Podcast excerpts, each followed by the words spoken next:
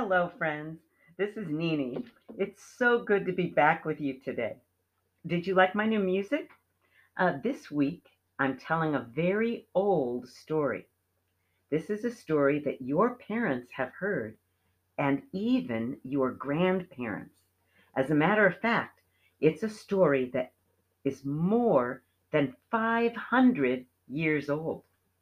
Many children in many different countries have heard this story and in many languages.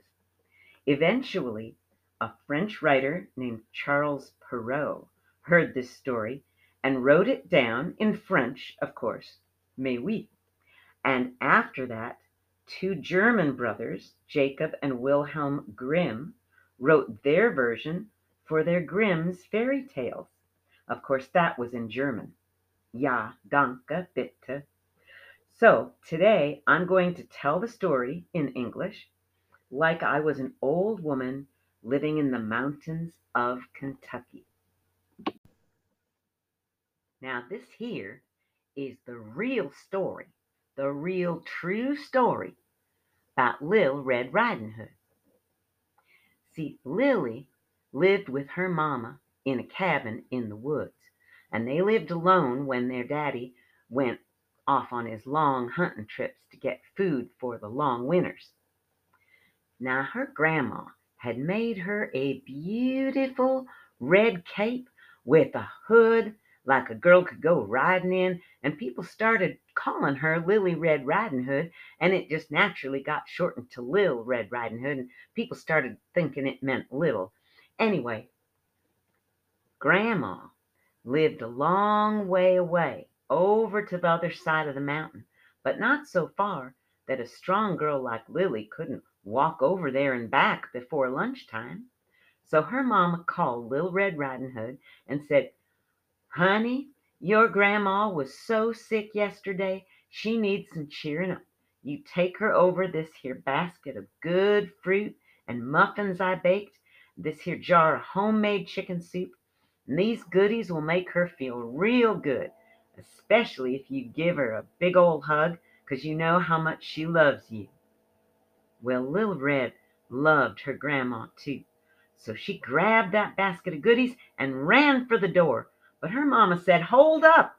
Don't you go running off before I remind you of a few things. Like be careful walking by yourself. You stay on the path. If you go off the path, you could trip on something. You could twist your ankle and it could take you all day long to get back home. Oh, said Little Red, I'll stay on the path. And if you see any strangers, don't you talk to them, said Mamma. And Little Red said, I promise I won't. And off she went. Now, don't you know how hard it is sometimes for a girl to remember things when she starts to daydreaming? 'Cause halfway through the woods round that mountain, she came across a beautiful little meadow of tiny wild flowers. They were so close to the path, she felt like she just had to pick a few for Grandma, and no sooner had she picked a few but this stranger started talking to her from around the other side of a tree.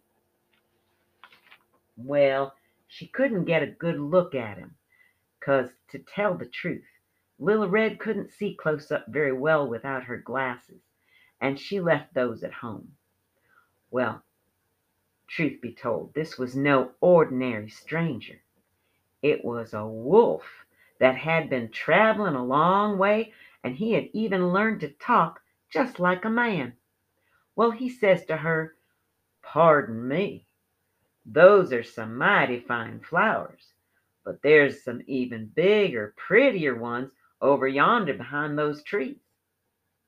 Now, Lily Red knew she shouldn't talk to a stranger, but he was so polite, saying, Pardon me, and everything, and she did like picking flowers, but then she remembered what her mamma told her to do.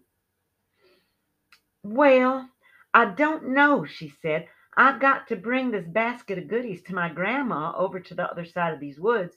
She's feeling poorly, and mamma said I should go double quick and help her feel better. don't you worry. Those other flowers are just on the other side of that big old tree there. How far is your grandma's house, anyway?